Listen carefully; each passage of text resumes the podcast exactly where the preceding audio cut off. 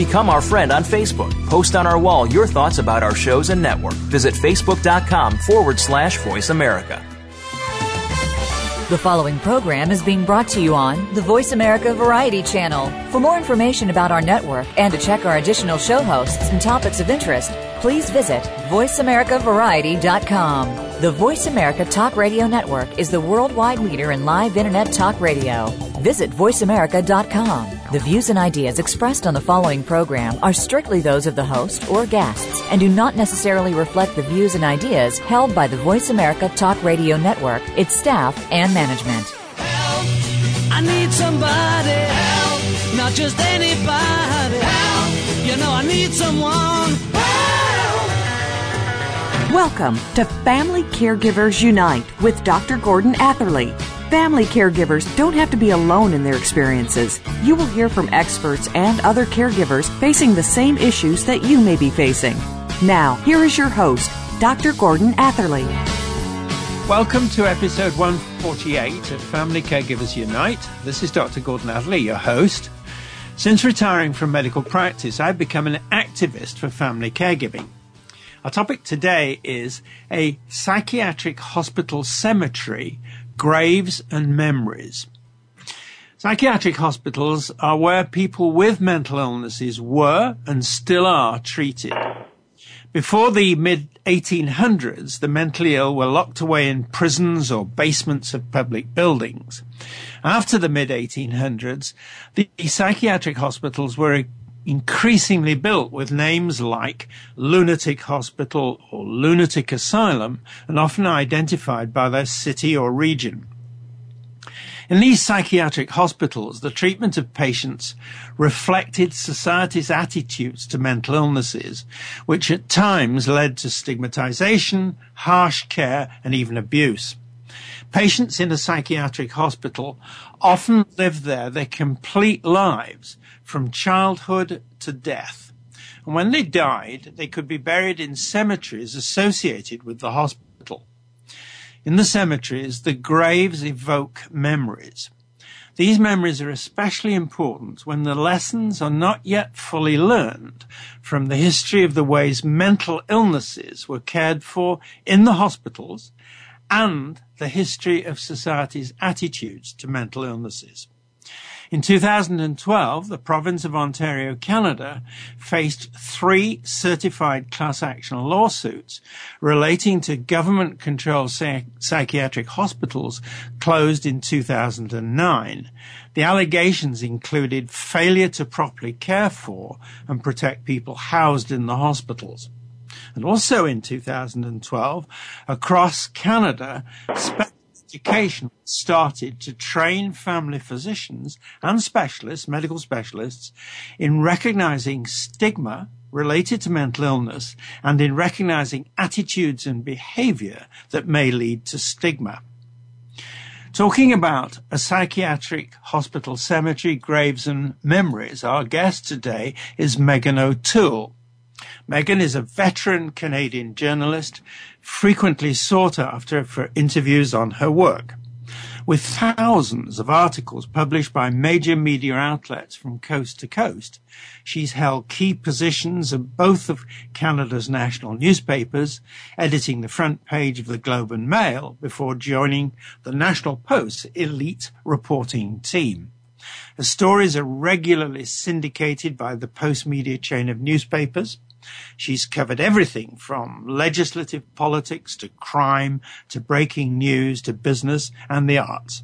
She's generated scores of unique features and investigative projects over the years, and she's a trained photographer and a published photojournalist. So, Megan, welcome to the show. Thank you very much for having me, Gordon. Great. Now, Megan, First question. Please would you just outline for us the story of the psychiatric hospital cemetery you looked at? Certainly. So this is called the Lakeshore Psychiatric Hospital Cemetery and it's located adjacent to the Lakeshore Psychiatric Hospital, which is a facility uh, in Etobicoke that existed for a number of years and is no longer uh, in use, obviously. Um, now, the cemetery itself, the first patient there was buried in 1890, so it certainly has a history dating back uh, quite a number of years. the last patient was buried there in 1974. Um, and uh, I believe it was officially closed several years after that point.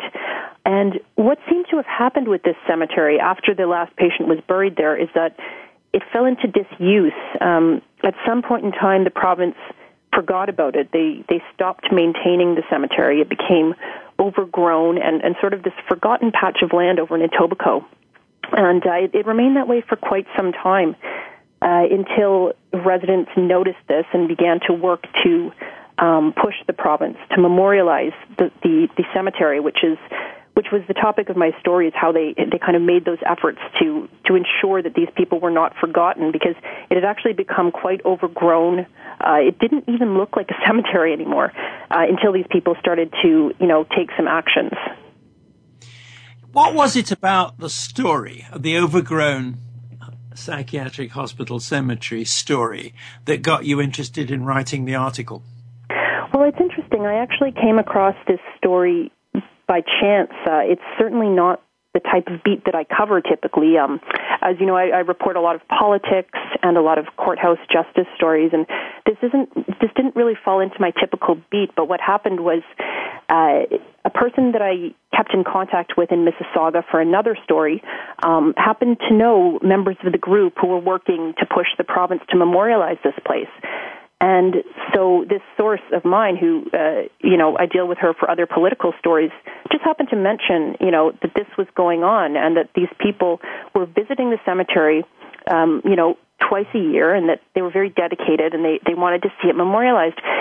And I think what interested it, interested me about the story was just that that people would put this much dedication into something. I mean, it's a small piece of land, and it, but that they would be dedicated enough to be going twice a year, to be going regularly. Um, what was it about this place, I wondered, that made these people so dedicated and so intent on seeing it memorialized? And just the idea, you know, of a cemetery, I think it, it, it brings a lot of memories for a lot of people, and it's sort of a haunting place in a lot of ways. And so when I first heard about it, it occurred to me that there were probably a lot of stories um, attached to the cemetery and attached to the people who were, who were so intent on going there and intent on seeing it memorialized. So I just thought that this would be a very interesting story to tell, even though it was outside of my usual, uh, you know, purview. Right. What's the status of the cemetery right now? Well, right now, certainly the cemetery is very different than it was back when, you know, the overgrown cemetery that I described. Um, what's happened recently with the cemetery is that the province, after, you know, quite a bit of pressure was put on the province uh, from from this group of residents, and ultimately they did decide to step in and act. Now, for for a number of years, they had been maintaining the, the ground, so they had been at least mowing the lawn and you know doing a bit of landscaping work. But what was missing was a memorial for the, for the individuals buried there. And you still couldn't entirely tell it was a cemetery because if you if you were to go out there and look at it, you'll you'll see that it's all flat stones. So if you're driving by, you wouldn't it, it wouldn't really look like anything. It would look sort of like a patch of grass. And you know they had um, just a pretty plain uh, wire fence around it. So what what ended up happening this year was the province stepped in. They they put up a new fence line, uh, sort of a steel black fence, and a memorial plaque. So if you drive by it now, you certainly know that it's a cemetery. Uh, it's recognizable as such, and uh, so this group who's been taking care of the cemetery, they're still going uh, regularly to visit it. But it's actually recognizable as a cemetery now, and that's that's its status now. So it's it's a lot of progress has been made. You mentioned the flat stones, the gravestones. Are they going? Are they being kept as flat stones, or are there any other ways of marking the graves? Do they use any other types of um, markings or recognition of the graves? Yeah, uh, in terms of the actual stones themselves, uh, it appears that for now that they are remaining as flat stones, and they're they are very plain stones. It just you know it'll have somebody's name and the years, but there isn't much more to them. I took a walk through the through the cemetery recently and was just looking at them. It's very they're very plain. There's not a lot of you know fancy decorations or anything. They're all the same, standardized. But what this group of people have done is actually they've been bringing flowers and they've been putting placing the flowers beside each of the markers to make them stand out a little more. So when you look at it, it's it's actually a more colorful place because they've they've put in this effort to ensure that flowers are at least there, so that something is there to to memorialize these people and to kind of make them stand out a little more. What's written on the stones? Well, for most of them that I've looked at, it just has the name of the individual and their year of birth and year of death. And so there's not you don't see personalized messages or anything like that. It's it was quite interesting because most graveyards when you go, it's a lot of unique stones. And you see a lot of different designs, and you can tell that that you know each family has put their own unique, um, you know, design or twist onto it, what they wanted to bring out about that person. But what's so interesting about this one, and, and kind of sad in a way, is just that they're all so plain, and you you can tell that obviously these families didn't have that that input. These were just made up to, you know, tell you who is lying here, but nothing else. So it's just very standardized, and it kind of, I think, it embodies the whole, you know, what these people went through in life was that they were kind of treated in the same kind of a way, and then when they died, they were just kind of this nameplate, and they were it was all standardized, and you know, only now are their relatives actually coming and finding them, and I think some of them might end up replacing the headstones, but for now, it's just just those plain little flat stones. And is there any mention uh, on the headstones of where they did that, died? That is to say, the name of the psychiatric hospital. Uh, I didn't see that on the stones, but it's um, all of the people who are buried here would have passed away while they were staying at this hospital. Um, so everyone who's buried in there, and now that they've actually put up a plaque on this new fence line, and that indicates that all of the people buried there um, they all died in in the cemetery, and I believe it's about fifteen hundred people who are buried there. So that's that's between 1890 and 74. So that's over close to a century of time. Is there any indication of a ceremony associated with the death? Any mention of the religion of the people? Any of those sorts of details of yeah, who they well, were? Yeah, it's kind of interesting actually. You mentioned religion, and the way that this cemetery is set up is actually there's a little bit of a path that kind of cuts the cemetery into two halves. And on the east side are actually where they've buried the Protestant patients, and on, on the west side was reserved for Catholics. So it might seem strange to us today, but they, they had that dividing line Protestants on one side and Catholics on the other side. And when I was walking around, it looked like a fairly even number on each side, although some of them still, of course, remain unmarked. Not all of the stone, not all of the graves have these flat stones yet. Some of them are still just completely unmarked. You wouldn't know where it was unless you have a map of the cemetery, which which is available if, if you know anyone else today is looking for their relative. They can find this map and they can use that to locate them.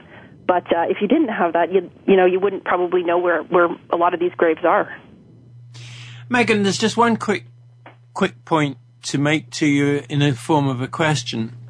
As you know, the military uh, cemeteries all over Europe from World War II and, and other wars are very much, though their headstones are very plain in the sense that they're all the same, they just have basic information on them and, and maybe a badge of some kind. But in that sense, they're all very respectful because in death, everyone is, is, is seen as being equal. Now, I know that's a little bit emotional, but do you have any sympathy, just quickly, with that particular point of view of the honor in the simplicity? Yeah, oh, I can absolutely and certainly see that. It is, it's, it's very calming in a way almost, and I certainly can, can sympathize with that point of view. I think um, a lot of people might see it that way, absolutely. Yeah.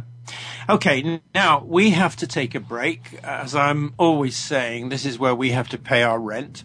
So let's do that now. This is Dr. Gordon Atherley, and my guest is Megan O'Toole. You're listening to Family Caregivers Unite on the Voice America Variety Channel. Please stay with us. We will be back. Now you don't have to stay linked to your desktop or laptop. Take Voice America on the go and listen anywhere. Get our mobile app for iPhone, Blackberry, or Android at the Apple iTunes App Store, Blackberry App World, or Android Market. Listening to women of all races talk about how they have thought of dating outside of their races shows there's a current trend in interracial relationships that should be explored. Tune in to Interracial Relationships. Where do you stand? What's on your mind? Your host, Flora Pickett Coley, will speak to experts and individuals who are involved in interracial relationships. Our goal is to have open discussions on the issues. Listen every Wednesday at 8 p.m. Eastern Time, 5 p.m. Pacific Time on the Voice America Variety Channel. Nine different energy systems make up the energy body. Energy is all around us and connects us. Energy exerts a major control over our biology and is a big reason why you should be tuning in to Energy Medicine and Optimal Health with your host, Dr. Ann Deatley. We'll explore energy balance techniques, tips, and patterns to keep your flow of energy optimal to maintain maximal health. By adopting these techniques, you will keep your energy body and physical body in harmony. Listen for Energy Medicine and Optimal Health, Mondays at 7 p.m. Eastern Time, 4 p.m. Pacific Time on Voice America Health and Wellness. Are you struggling to find hope in the middle of adversity? How confident are you in dealing with your life challenges? Do you realize you have the ability to overcome your obstacles? You'll want to tune in to Louise Cohen's Changing Obstacles into New Possibilities. Louise will speak to inspiring guests who have helped others or managed to overcome the roadblocks that stood in the way of their life success. Louise Cohen's Changing Obstacles into New Possibilities broadcasts live every Tuesday at 3 p.m. Eastern Time, noon Pacific Time on the Voice America Variety Channel. Ask the experts. Call toll free right now 1 866 472 5787 and ask our All Star team to answer your question. That's 1 866 472 5787. Thank you for calling. VoiceAmerica.com.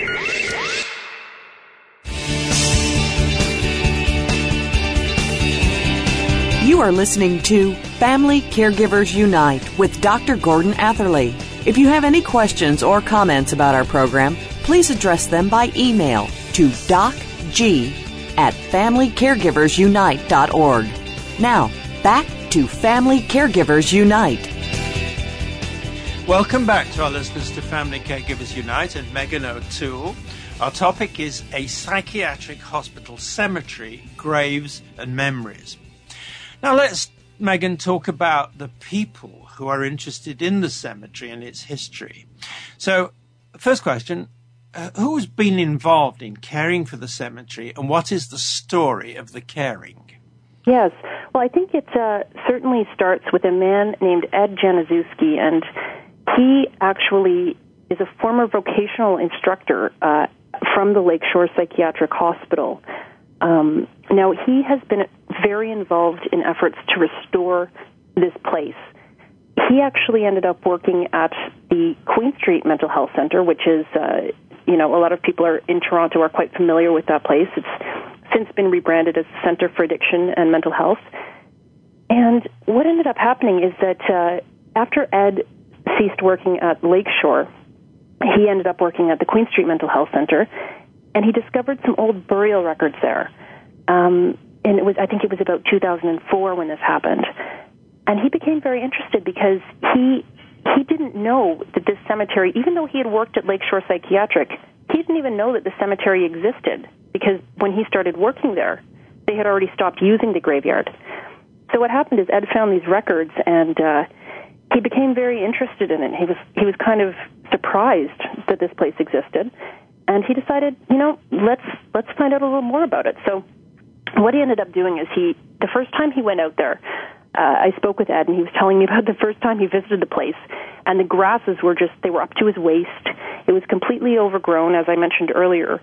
Um, there was a tree, he said, that had fallen onto some of the unmarked graves, and the, the place was just, you know, you couldn't recognize it. It just looked like an overgrown patch of land, and so he didn't think he didn't think that this was the right way for a cemetery to be.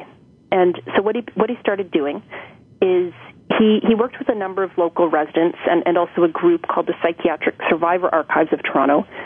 And uh, and he, he likes to make sure that you know he doesn't take all the credit for this because he says a lot of people helped out, but he kind of got the ball rolling. I think would be a fair thing to say. And uh, so he started organizing cemetery cleanups uh, each spring and fall. he would send out, uh, you know, a little notice to people who were interested, and he'd say, "Listen, we're we're going to go up to the cemetery. We're going to pick up any garbage that's been, you know, blown in there. Uh, you know, cut away some of the overgrowth, and let's just make sure it looks good, that it doesn't look just like this overgrown patch of land." And uh, so, as he was doing this, him and, his group they started pressing the province. They, you know, discussions with the province to try to do a little more, to install some kind of a memorial. And so I think it was really, it was absolutely the work of Ed and his group that led to that happening.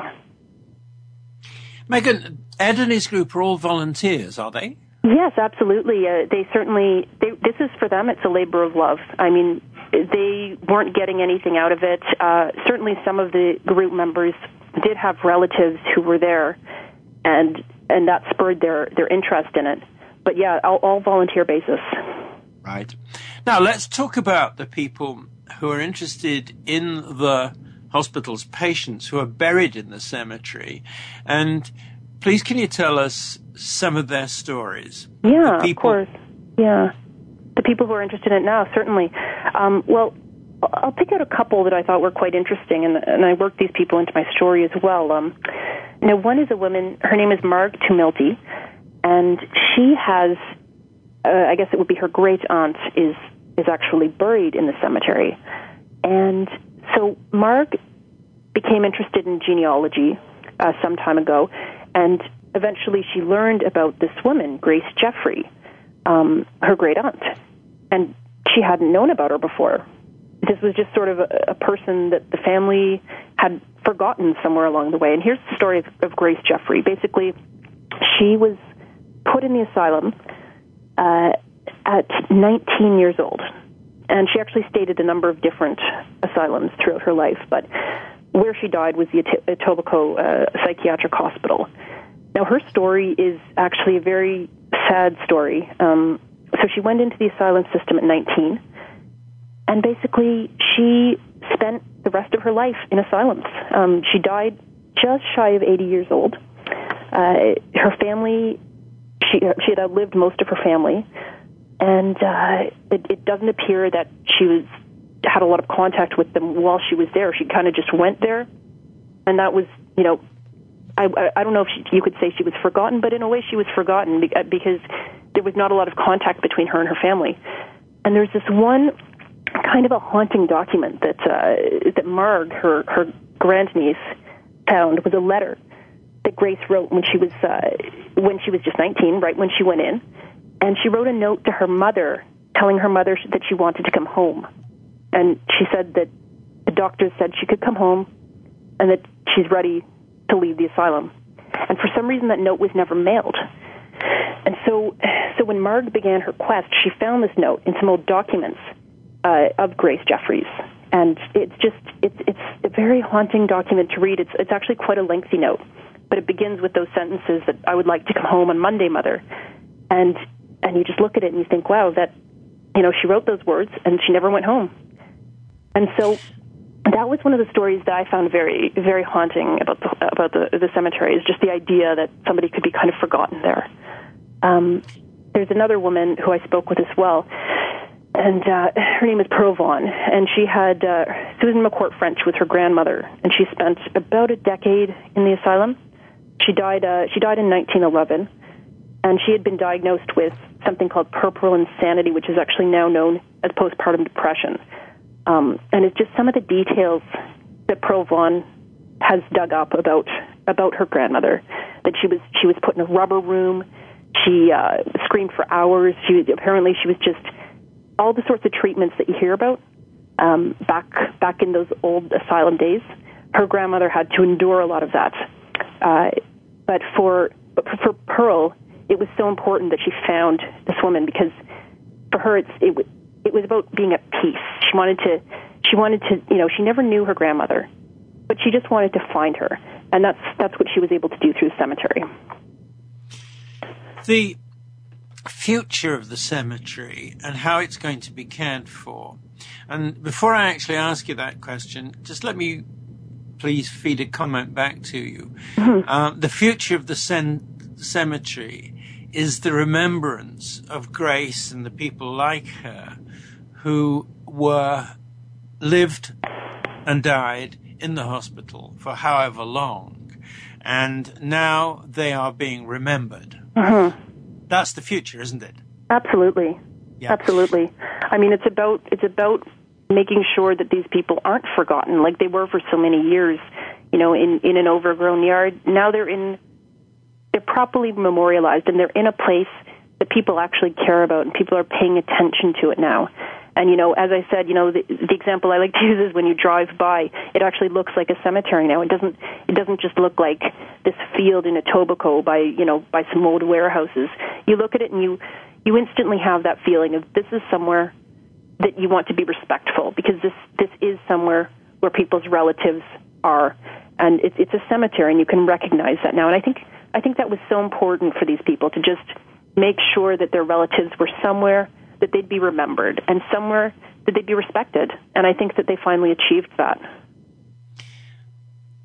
The future is it going to be always volunteers, or are, are there going to be um, help types of help, money or otherwise, from the authorities, whether it's the government or whether it's uh, the healthcare system or what it is? Yeah. Um, how about the practicalities of that? Yeah, well, I think it's actually now that it's come, there's more attention being paid to this place. It's actually going to be a mixture of the two. Um, uh, just recently, in fact, I heard from Ed Janiszewski's group, and uh, later this month they're actually planning another little visit. So they're still planning to continue their spring and fall visits. You know, just make sure there's no bits of garbage and anything else, and they can put more of their flowers out.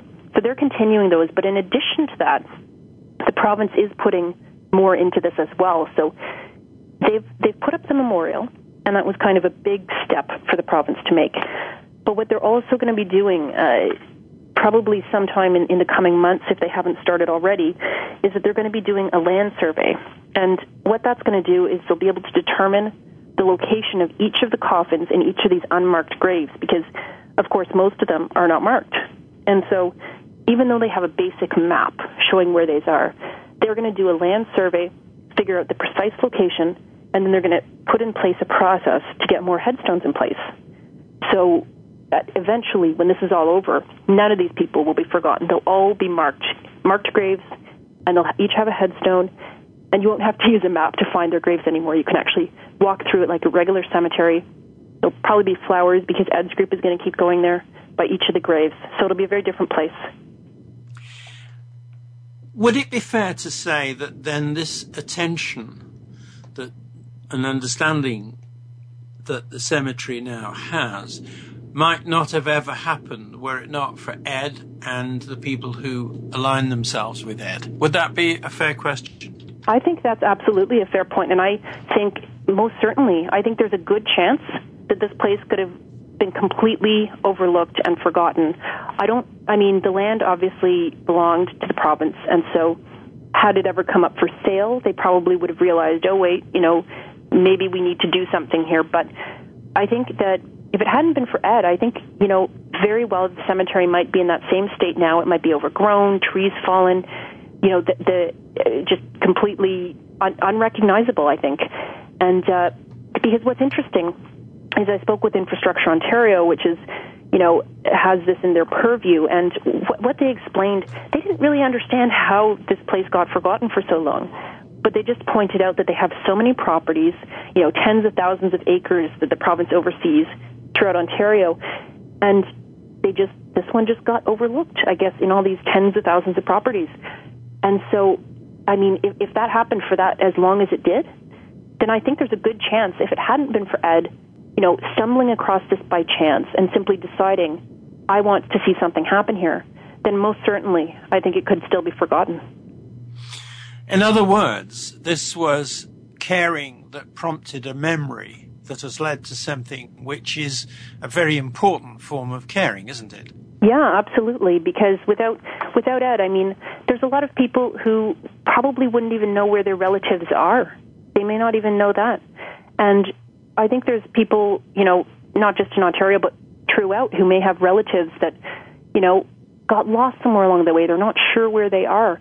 And you can find those sorts of details out a lot early, a lot more easily these days by going online and looking them up. And now that uh, that this cemetery is actually being cared for, that there's actually people caring for it, um, these people who are, might be looking for a relative, they have a resource, they have a reference point, somewhere they can go and say, you know, was my relative, I know I had a relative in, in the asylum, were they buried here? And even if they're not, at least they know that's somewhere we can check off the list and we can move on in our quest to try to find this person. Right. Now, unfortunately, again, it's the time for the break. So we'll take it now. This is Dr. Gordon Atherley, and my guest is Megan O'Toole. You're listening to Family Caregivers Unite on the Voice America Variety Channel. Stay tuned. We're coming back. Stay connected. Sign up for our newsletter. Go beyond your favorite Voice America shows. Visit iradioblog.com. Do you know that over 70% of Americans with severe disabilities are unemployed? Are you one of the 2.5 million Americans with epilepsy? If you are, or know someone struggling with these issues, tune in to Disability Matters with Joyce Bender. On the show, Joyce will discuss these issues as well as others. She will have on nationally known guests that will offer helpful insight on disability matters and let you, the listener, call in with your questions and concerns. So if you struggle with a disability or know someone who does, listen to Disability Matters with Joyce Bender, heard every Tuesday at 11 a.m. Pacific Pacific Time here on VoiceAmerica.com. Michelle Core 6 Degrees is your connected consciousness. 6 Degrees is what comes around, goes around radio. Committed to delivering a fresh perspective on thought provoking, investigative information that can change your life. 6 Degrees connects you to the social and emotional scene and is your trusted advisor from finance to romance, mainstream to metaphysical. It's a positive, upbeat look at life, love, and the pursuit of passion. Get connected Saturdays at 10 a.m. Pacific, 1 p.m. Eastern on the Voice America Variety Channel. Talk, talk, talk. That's all we do is talk. If you'd like to talk, call us toll free right now at 1 866 472 5787. 1 866 472 5787. That's it. That's it. VoiceAmerica.com. You are listening to Family Caregivers Unite with Dr. Gordon Atherley. If you have any questions or comments about our program, please address them by email to docg at familycaregiversunite.org. Now, back to Family Caregivers Unite. Welcome back to our listeners to Family Caregivers Unite and Megan O'Toole. Our topic is a psychiatric hospital cemetery, graves and memories. Let's talk now from a media perspective. Megan's a professional journalist of uh, wide standing and experience. Let's talk from that perspective about the history of the psychiatric hospital cemetery and of care for persons with mental illnesses and developmental disorders, which often uh, are associated with mental illnesses. So, Megan, before you began writing this story, what did you know and not know about the history of the particular psychiatric hospital and the care it provided? Well, that's a, that's an interesting question because actually, I knew very very little about it, um, and I I've you know born and raised in Toronto. I certainly uh, this is an area that I had been before, but about all I knew about the Lakeshore Psychiatric Hospital was that the buildings where this hospital used to be located were later converted into a Humber College campus and and I knew that there were these beautiful buildings and that at one point it was a psychiatric hospital and that's about all I knew. I didn't even know about the cemetery. Um, I pretty much had heard nothing about this until this this woman who I mentioned earlier was a source for other stories in Mississauga, and she contacted me and she told me about this story, and you know it was fascinating to me because I just really knew pretty much nothing about this place.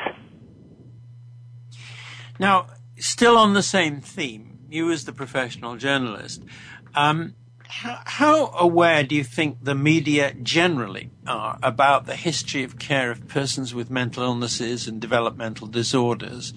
And as part of that question, what are the topics you think media should pay more attention to and why? Yeah, that's a good question. I think it depends on what you cover as a journalist because certainly we do have some journalists who who that's their beat, and they do cover these types of issues regularly. Um, so they, you know, certain journalists, they're tasked with following stories about mental illness and care for the mentally ill and developmental disorders and the type of progress that's being made uh, in these fields.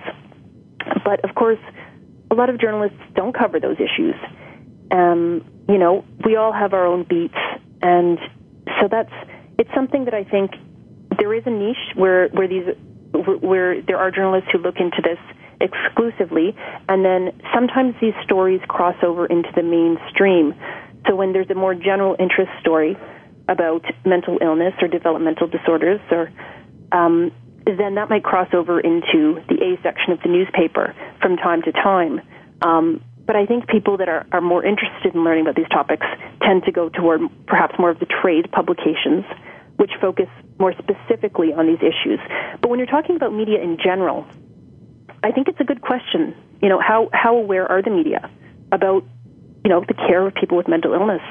And I think, I think it's fair to say that the media is becoming more aware of these issues. I think in recent years, certainly these issues have been coming more into the spotlight. Um, some of the stigma you mentioned earlier, the stigma around mental illness, and I think that's been, you know, it, over the years that stigma is eroding. You know, it's it's people are understanding more and more that mental illness affects a lot of people in society, and so, and you know, I'm sure that a lot of us know someone or have someone in the family who's suffering from either a mental illness or developmental disorder. And I think that's when you, when you have that general societal interest, um, when that becomes more mainstream, then you see the media focus on it more because no longer is it something that people feel they have to shy away from. Um, no longer is it something, you know, like when Grace Jeffrey was in the hospital, her family forgot her. I mean, it was a shameful thing back then. And now it's not. And I think when you see that societal shift, you also see more attention paid in the media, I would say. The still about you in this sense of the question I want to ask you now is you wrote this article up. I read it and that's why I got in touch with you. Where was it in the newspaper? Uh, was it, uh, I'm not being unkind when I say this, hidden on the back page, or was it somewhere very prominent? Yeah, somewhere. It yeah, it um, actually it was prominent. They um, they gave it a nice spread. I believe, if I recall correctly, they put this. This was in the A section, so it was in the main news section of the paper. Um, it came under the Toronto banner of news, and uh, from what I can recall, this was a center spread. So they had some lovely art of the cemetery, and uh, I believe um, Ed might have been in one of the pictures as well as some of the relatives and they gave it quite a nice treatment. It was it was actually quite prominent, and they did give it a lot of attention because I think with this story, it really it really struck a chord with a lot of people. Um, people that may not know anything about mental illness read a story like this, and and just you know the haunting nature of what some of these people had to say about their relatives. I think that's the kind of story where where it does cross over these boundaries, where I think it becomes a general interest story and and people want to read about that. People want to know more, like who were these people and why why was this place abandoned? And you know, it, it's it's something that I think a lot of us can relate to in some way. Right. Now, I want to know more from you, please, about ways in which media interest in the history of care of persons with mental illnesses and developmental, developmental disorders could be improved in such a way that uh, we understand more about the history and about the way in which we're making progress in caring for these conditions. I mean, you mentioned that uh, you you think that stigmatization is declining, and I, I, from what I hear, I, I think other people would agree with you on that.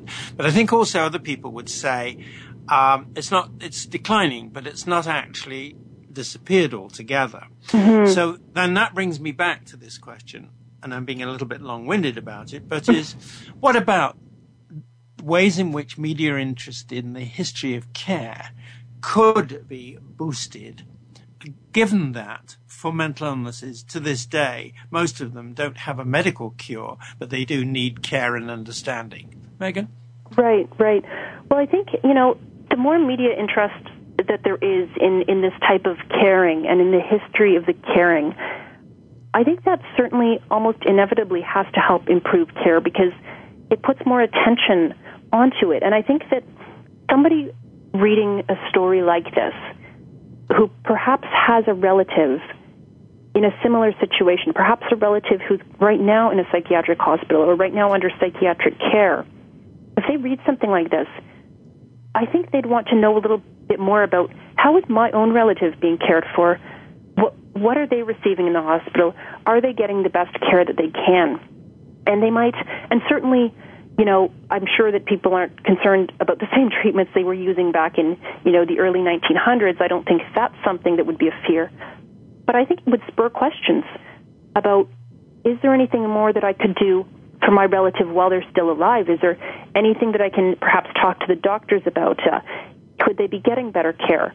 And how can I find out more about that? And perhaps it might spur people to do some more research as well, uh, perhaps about this specific mental illness that their own relative has, and to look into what is the best type of caring for that.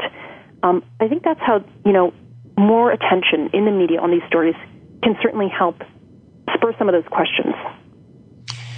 That, I think, if I may say so, is profoundly important because it's encouraging. This is what I, uh, I would put back to you as a sort of sub question. It's encouraging family and family caregivers to ask questions and perhaps to speak out if things aren't going in a way that reasonably they should be. Um, that's the first thing. And I think secondly, it will give family caregivers who struggle. There's no question. You know, these mental illnesses can be huge burdens on families and family caregivers who do their very best to care. Nevertheless, they sometimes feel guilty. They certainly feel exhausted. Um, and they sometimes feel and I'm afraid rightly underappreciated. So all of this comes back to the point that the media, in paying attention to all of these things we've been talking, you've been talking about, um, would actually provide a boost to family caregiving at a time that um, family caregivers are starting to be recognized as an important part of the healthcare system. And in fact, I'd go so far as to say an important subsidy to the healthcare system mm-hmm. because mm-hmm. what they do is to help people stay patients stay out of hospitals, and that saves the healthcare system a lot of money. Now, that was me, uh, as it were, um, holding forth at you. But do you see family caregiving as something that um, the media could support more uh, along the lines I've been talking about? Yeah, I, I agree with uh, all the points that you just made, actually. And family caregiving is incredibly important. And uh, I think that, um, you know, I think that the media certainly could play a greater role in that. I think that there are certainly there could still be more attention paid to these issues. I think that we've discussed the stigma and we've discussed how it is it, is getting less. But as you pointed out, there is still a stigma, and there's certainly as a society, there's always more that we can do. I think. And fostering and promoting the idea of family caregiving, I think that's very important, um, not just for journalists, but in general, because, you know, it's until a family is in a situation dealing with one of these individuals, it's very hard to know how you would react. And I think for a lot of people, when they get into the situation, it's difficult to know what to do. And the more resources that are available and the more that these issues are in the spotlight, I think that's very important for family caregivers. Yep. Uh, I all I can say is thank you. I, that's a profoundly important insight, and thank you for sharing it with us. Mm-hmm. Now, once again, it's time for the break. This is Dr. Gordon Atherley. My guest is Megan O'Toole. You're listening to Family Caregivers Unite on the Voice America Variety Channel. We are coming back.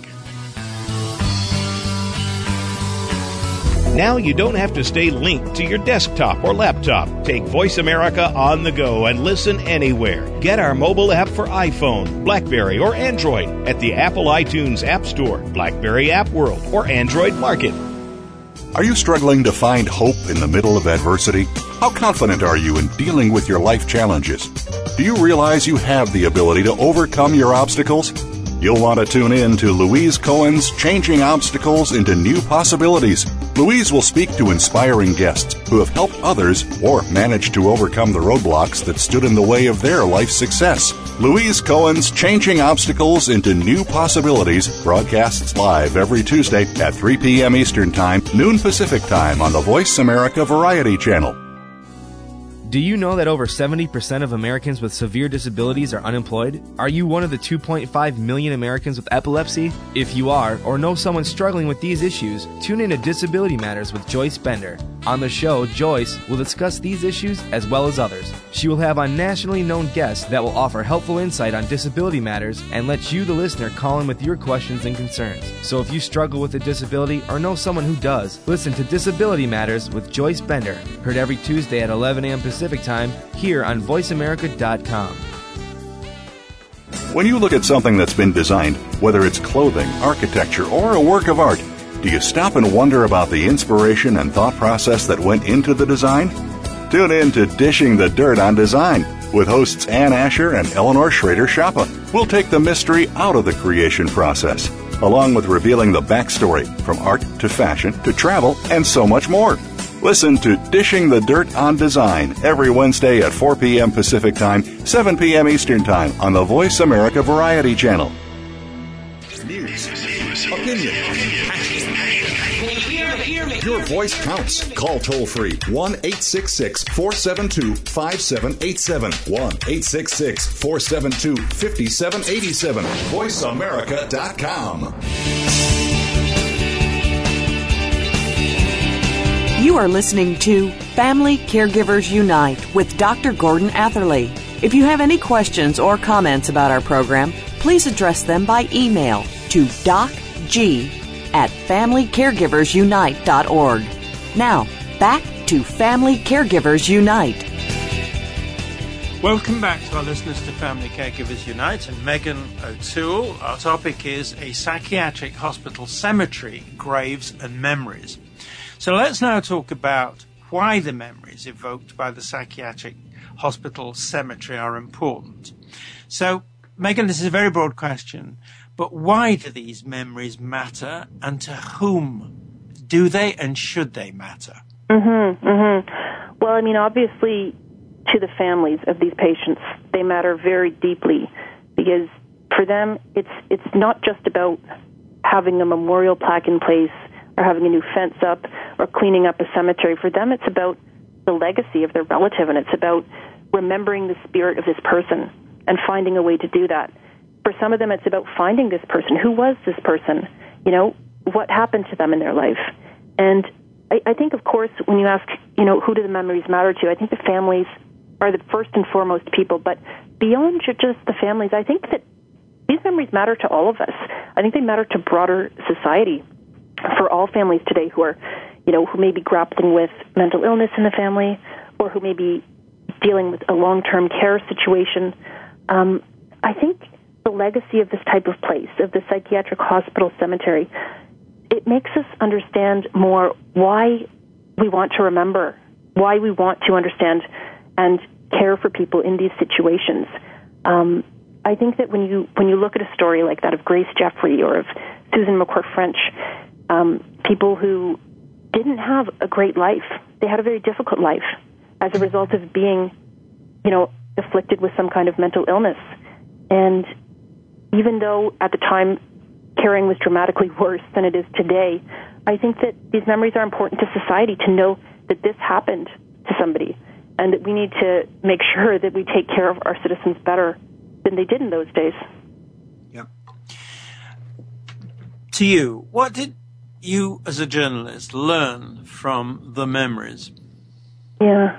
Well, I found, you know, some of these memories, listening to some of these stories, I actually, I feel like I could have spent another month on this story and just speaking with, you know, more of the people who are here, finding out more of their stories, what happened to these people, because it's just, it's very haunting, some of these stories. Um, it's, you know, the sort of thing, it's almost nightmarish when you hear about what happened to some of these people. It's, it's shocking. You know, even, I think all of us at some point we've heard, you know, sort of general tales about psychiatric care back years and you know decades ago and how how horrible it was. But when you actually when you when you hear somebody's personal story about this was my relative this was somebody who I didn't know but I found out about this person later this is a part of my family and here's what happened to this woman or this man. And it just becomes so much more personal and it becomes i think so much more so much easier for us to understand um, you know on, on on that personal level when you hear somebody's personal memory um, it, it's no longer it's not just a story about psychiatric hospitals it's a story it's a human story and i think that's what i found so fascinating about it was listening to these people and like i said i would have loved to spend so much more time talking to more people who had who had their relatives buried here and to find out more of those stories because I think it's fascinating. It's very valuable. Yeah. Let's ask the question now what do you think family caregivers can learn from the memories when they're caring for family members with the types of mental illnesses and developmental disorders the persons buried in the cemetery lived and died with? Mm-hmm. Mm-hmm. Yeah, I think that, I mean, first and foremost, you know, to remember that these are real people. And I know that might sound strange, but um, sometimes when, when others look at somebody with mental illness or a developmental disorder, it's it's harder to relate to them because you may not understand uh, what they're going through, and it might be frustrating at times to deal with them.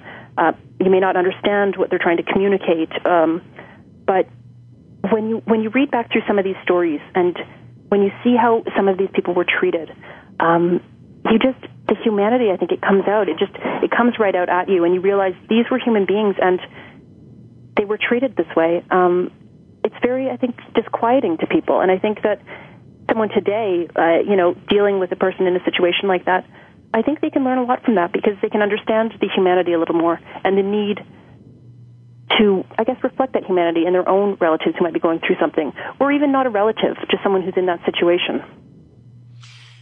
Megan, the point that I take particularly from what you've been saying is is this that understanding the past, what people, families uh, experienced, mm-hmm. um, is important in this particular way. In that mental illnesses are still happening. Um, illnesses like schizophrenia, which is one of the ones that would have been involved with the psychiatric hospital, mm-hmm. um, still afflicts, affects, occurs with 1% of people. It always has done and it continues to do. So it's not that while medical science is great and research is doing very well, fact is that these conditions go on occurring, they're not prevented. Therefore, family caregivers are going to continue to experience these things in their families. Mm-hmm. And therefore, all the strength that they can get from reading what you wrote and the stories and listening and and, and understanding what people went through, um, tell them, Megan, that they're not alone. Absolutely. Absolutely, and I think that's very important for people in that situation is is to know, you know, there are other people who have gone through this and certainly probably understand the difficulties and the frustrations that they may face at times, but also on the flip side, the importance of caring. And I think, you know, people want to know that others have gone through the situation, to feel that they're not, like you said, that they're not alone, that they're not facing this alone, and that there are resources out there and people they can talk to and maybe share stories and share ideas of how, what are the best ways to care. Um, I think that's, that can only help. Megan, I'm now going to put you on the spot in a different way, and that is as follows. You wrote a, an a superb story. Uh, I'm going to say that to you straight out. It got into the prestigious place in the newspaper and it attracted attention. Megan, I would like to hope that your interest in this topic broadly will continue and that you'll go on using your skills. Um, in various ways to keep attention focused on this matter, this question, these histories, and those kinds of things, because they are so important and continue to be important to many people. Mm-hmm. Now, I don't think I'm going to ask you to give a firm promise on the radio, but nevertheless, please, please do, because no, uh, what you do and what you've done is profoundly important. Oh, well, I appreciate those comments very much. And, and certainly, I mean, I found this an absolutely fascinating story to cover. And it's certainly issues like this I would love to cover in the future. And it may not fall right into my beat, but as I pointed out, you know, when these stories come along, it's very difficult to ignore. And I very much enjoyed covering this. And thanks very much for your comments. Okay. Now, I'm going to just close down with a couple of couple of quick comments. Uh, first of all, thank you, Megan, for sharing with us in such an open way your own experience. That is to say, the way in which your attitude changed, your understanding of change, change, and your sense of what should happen. You know, within media, they're almost a responsibility to keep uh, abreast of developing things because they're important in the sense that mental health mental illness continue to be challenges in our society. So mm-hmm. thank you very much for that. Oh, thank you. Uh, uh, all of us listening to you wish you continued success in your journalism and the hope, as I said, that you will keep this particular story uh, on your on your screen or on your desk. Mm-hmm. Thank you. Now, I want to say thank you to our listeners and to say that at Family Caregivers Unite, we welcome hearing from listeners and if you've any comments about Megan's um, um, discussion, please do send them on to us. And we also want to hear from people who would like to be our guests or who have suggestions for uh, topics.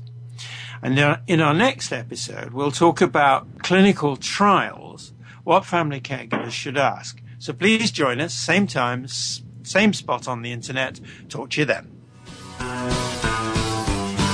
Thank you again for joining us this week for Family Caregivers Unite with your host, Dr. Gordon Atherley.